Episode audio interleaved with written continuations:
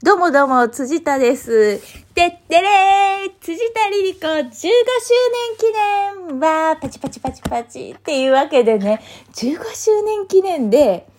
何かしようってなった時に、これ絶対にあの、私のことを好きな超一部の読者さんも全く求めていない、ポッドキャストを始めるっていう、あさってのね、もうあさって通り過ぎて来年ぐらいの むちゃくちゃな方向に冒頭ですよ。暴れて投げると書いて冒頭ですよ。誰がこんな球をキャッチできるんだって自分でも思うんですけど漫画描けよっていうツッコミはねもうね私自身がしてるのでそれ突っ込まないでください。いや本当はね15周年なんでこのあそう2010ん？違う2006年の4月10日発売の「ララデラックス」っていう白戦車ララさんの増刊の雑誌に受賞作が掲載されたので自分の中で4月10日ララデラックスの発売日だった4月10日であの1周年2周年3周年って数えててで2021年の4月10日で15周年だっていう思ってるんですけどこれまああの知ってる人は知ってる。私最初の10年はむちゃくちゃ働いたんですけどあとの5年は本当に開店休業状態でほぼあの人は一体何をしてるんだろうっていう5年間の中で書いたのが、えー5作とかなのかな？そうそうそう5作なのね。だからそう考えたら1年に1作書いてるような計算になるんですけどほぼ実質稼働時間が1年で他の4年がずっともう音沙汰のない人間みたいな感じになってたのででなんか10周年の時がちょうど9年続いた連載が終わったタイミングだったのでそこが祝うとしたら辻田理子10周年だったら結構読者の方も読んでてくれてたから「わあおめでとうございます」みたいな感じになったと思うんですけどもう本当にあの時私疲れ果てておりましてもうとにかく休ませてくれもうペンも持ちたくないもうちょちょちょちょっと休ませてみたいな感じでそっからあの音沙汰なくなって4年経つっていうあれなんですけど 4年後にやっと現れるぐらいの勢いで4年後に1冊コミックスを出したぐらいの感覚だったのでちょっと10周年の時はね精神的にそんな余裕がなかったので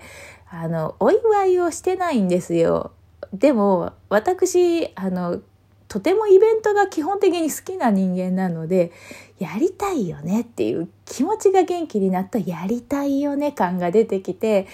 で、まあ、15周年いいじゃないっていうね。で15周年に4月10日に、まあ、これも15周年っていうのも 正直言うと私自分で気づいてなくって去年に担当さんから「辻田さんも来年15周年ですし何か書きましょうか」みたいな感じのこと言われた時に「あそうか私15周年だったんだ」みたいなんで気づいてでも結局なんか書こうと思いながらもこう締め切りがないと書かないんですよね。で私ありがたいことにデビュー1年目の時に書いた読み切りがそのままずっと連載になってそのまま9年続いちゃったのであのずっとなんか締め切りがあるから書くみたいな生活を続けてて作家生活で。だからなんかあれなんですよ。全国紙に予告は載ってるんだけどタイトルはあれ早く決めないといけないからタイトルと予告は載ってるんだけどどんな漫画になるかは私も分かんないっていうような 生活自転車操業をね続けてきたのでね。やっぱないとぼんやりしちゃうよねっていうところで結局こう15周年ですわーって言ってもこう本業の用意できるものが何もないんですよ。何もないんだけどやっぱ追い詰めないと書かないので今年は読み切りを3本ぐらい書きたいなと本当に思っていますっていうなんか日記とかもめんどくさいで書かない人間なので自分が何書いて考えてるのかとかを全然ね覚えてないんですよ。覚えてないんだけど面白いことにやっぱ読み過去の読み切りとかを読むと強烈にねその時何があったかとかが覚えてるしやっぱ書いてることもその時一番自分が興味があることを書いてるわけだからあの時はこういうこと考えてたんだなってなるしなんかね、周りにも働いてなか、ないとどうしてるんだって言われちゃうしで、いいことじゃんってことで頑張りたいってね、思いました。思いました。で、あの、1回目に撮ったのが2月で、で、これ4月10日に「てってれポッドキャストを始めました」って言ってであの「始めました」って言ってみんなにこう見せた時にすでにもう78本ぐらい撮ってるものがあるっていうのって面白くないって思って始めたんですけどここもやっぱりね締め切りがないと止ま取らないんですよね。これ20分間一発撮りのやつで続けようと思ってるんではっきり言って編集とかしないんだからしんどくなんか何もないはずなのにやっぱしないんですよ。で4月10日に発表したかったのに今もう4月12日になっちゃったっていうねで慌てて今2本目を取って明日に発表できたらいいなって思いましてなんだろうやっぱダメですね。いや、ダメですねって言うけど、本当にダメだって思ってませんよ。ダメだって本当に思ってたら人前でダメですなんか言わないからね。こういう性格だからダメなんですよ。反省しろよっていう。で、うん。まあ、こんな話聞いてて誰が楽しいんだっていうのは思うんですけど、まあ、生存確認みたいなね。結構私、あれなんですよ。クラブハウス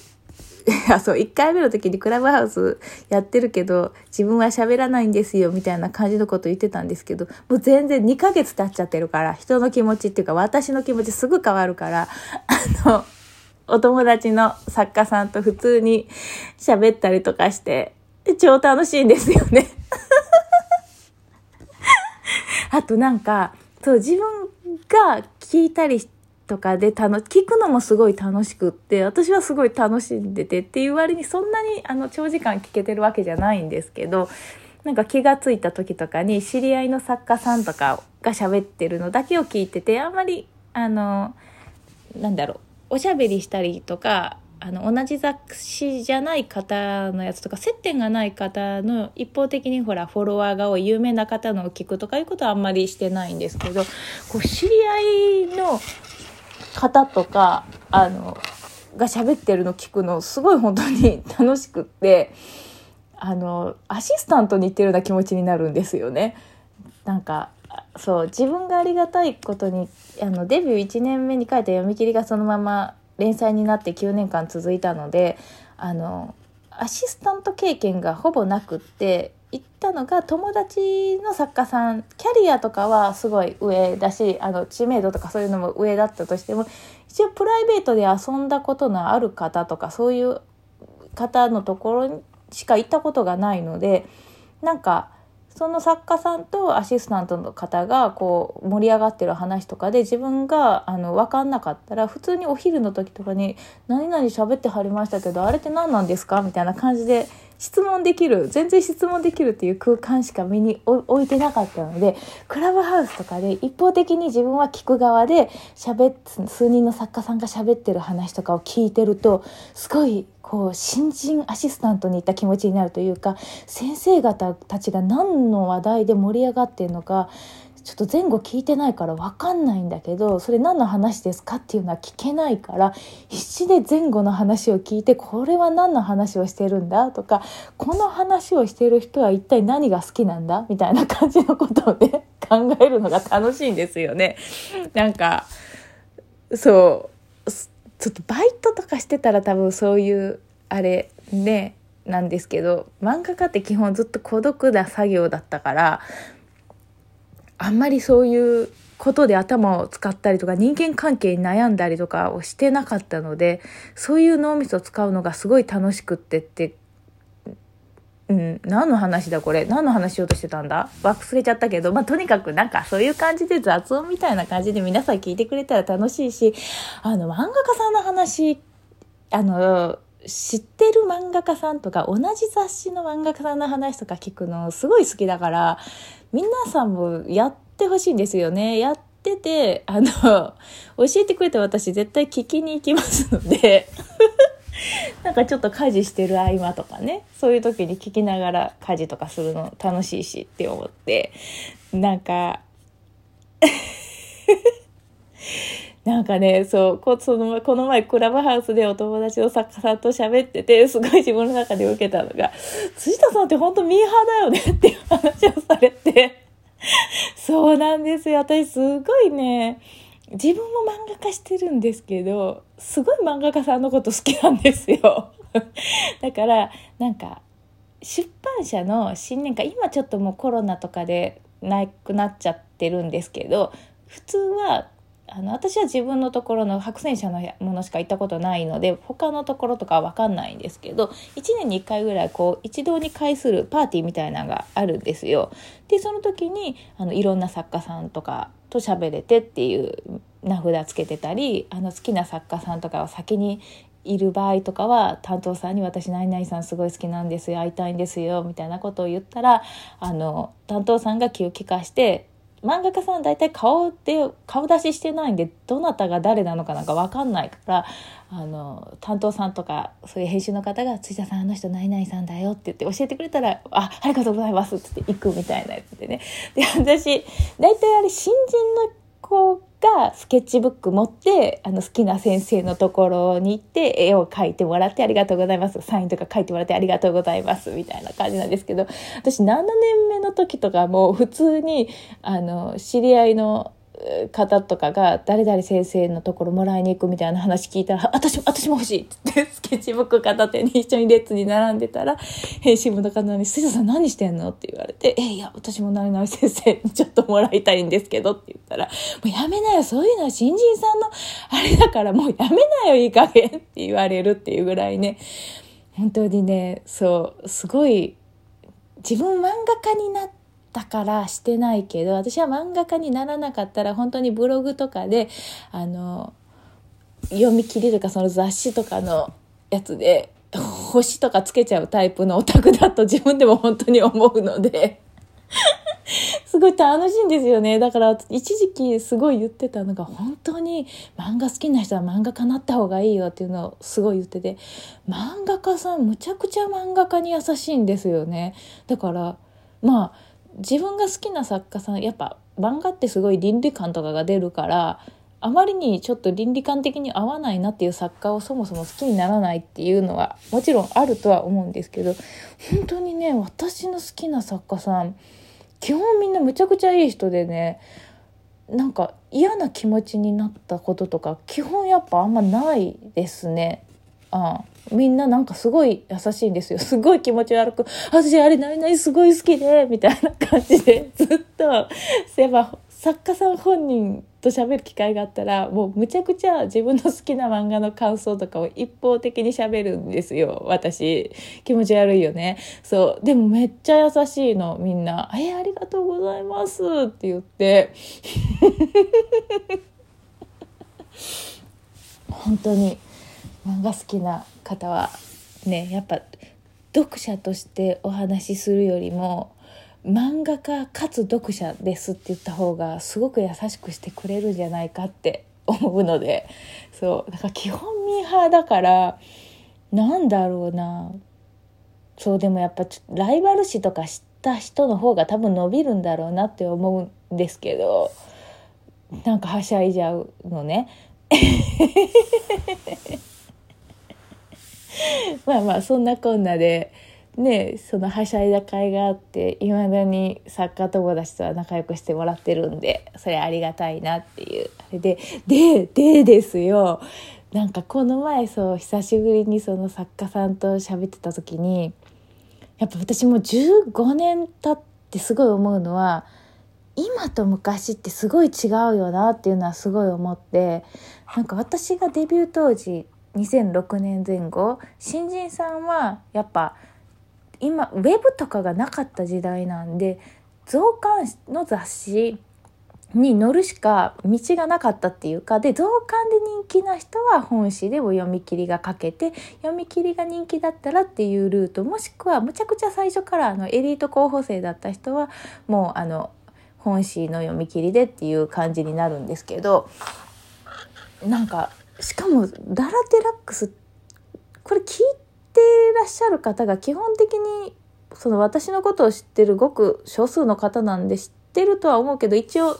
あの説明しますと「ララ・デラックス」っていう雑誌があの分厚いねいわゆるコロコロコミックみたいな感じの大きさのちょっと1,000ページ近くある今は1,000ページもないのかな？そのでも結構ページがあってドンキみたいな感じの 英語サイズの雑誌なんですけどもなんか普通のジャンプとかのサイズよりちょっとちっちゃいサイズのっていう雑誌なんですけどもなんか他の少女漫画誌の増刊って読み切りばっかりっていうことが多いんですけどララデラックスは基本的にそこの中で隔月の2ヶ月に1回の発売なんですけどそこの中の連そこの中で連載してるっていう漫画が結構あってであのだから私が新人だった2005、6年時代の時とかは、その連載が多すぎてですね、コンペ出しても、その新人の読み切りの乗る枠があんな分厚い雑誌なのに、一番ひどかった時、2枠しかなかったって時があったんですよ、一回。これ自分の中で伝説で、これ絶対ね、あの、同世代のの時に新人だった人とか投稿者ですごいそういうのを見てたよっていう人があったあったってなるむちゃくちゃこれだけで盛り上がるような話なんですけど。そう2枠しかなかったから新人みんなコンペに出すわけですよ。だからもうなんだから20少なく見積もっても20人が出して2枠しか残んないっていうあとの18人とかもしかしたらそれ以上の人とかはあのネーム書くんだけどネームだけじゃお金発生しないから考えてネーム書いて落ちたら0円でしかも次のチャンスはまた2ヶ月待たないといけないっていうねめちゃくちゃじゃんっていうあの時代があったんですよ。で今とかだったら合間にツイッター漫画書こうかなとかそういうのもうるさく言われない時代になっちゃったんですけどやっぱねあの時代の記憶を共有してる人ってそれだけでも すごい盛り上がっちゃうというか話が。こんなの多分ね、今、その、ねちゃんと確認したことが分かんないからあれだけど、白戦車のそれこそララ担当の新、編集さんでも新人の人とかそんな時代知らないと思うから、ね、やっぱ読んでるのっていうのは、本誌の超アニメ化とかしたような有名なアニメ化したもしくはしそうな有名作でこれの掲載誌だったから好きですっていうのもあって。ったとしても相当漫画好きとかあの自分も漫画家になりたいっていう人じゃないとそういう裏方とか何枠乗る枠があるかとかチェックしてないと思うからその辺の話とかしたいなって思ったけどあんま興味ないか興味ないかってほとんど知 これで盛り上がるの本当に一部の当時の人たちだけですもんね。今の新人さんとか多分知らないよね。だからね、2010年代とかでウェブとかもう雑誌がウェブとかにもなったらいっぱい新人さんとかも乗るチャンスがねあそうあと増刊がもう一個増えたりとかいろいろそういうのとかいろんな道ができたからすごい乗る枠が増えたからあの時はすごいあ今の新人さんとかはすごい恵まれてるなって思ってたんですけどあの逆にもうここ最近とかにやったら数が増えすぎててねそれはそれでものすごく今の新人さん大変そうだなっていう自分のプロデュース能力みたいなそれこそなんかねえー、漫画描いてるだけじゃ結構目立たないっていう時代になっちゃってるから大変だなって思ってじゃあ、ポッドキャストやればいいじゃないっていうね。結局そこでして自分が聞きたいだけじゃんっていう。やっぱなんかね、そう、だからツイッターとかで、あの、えー、漫画家さんって音声のやつとかもしてるんだと思って、こう、喋ったことのない作家さんのやつの音声のやつとかも私、へえ、知らなかったと思って聞いてみたら、単純な人間なので、こう、聞いて親しみを覚えるとすぐ好きになっちゃうんですよね。簡単だからもう怖いですよね。あんま YouTube とか見ちゃダメなタイプの人間だなって自分でも思います。すぐ親近感感じちゃうから。あ、そう、もう20分になりそうですね。というわけで、なんか、ね、こんな感じで始めていこうと思うので、この1年間、ついたリリコ15周年イヤーをぜひ皆さんも見守っていただけたら嬉しいと思います。ではでは、さようなら。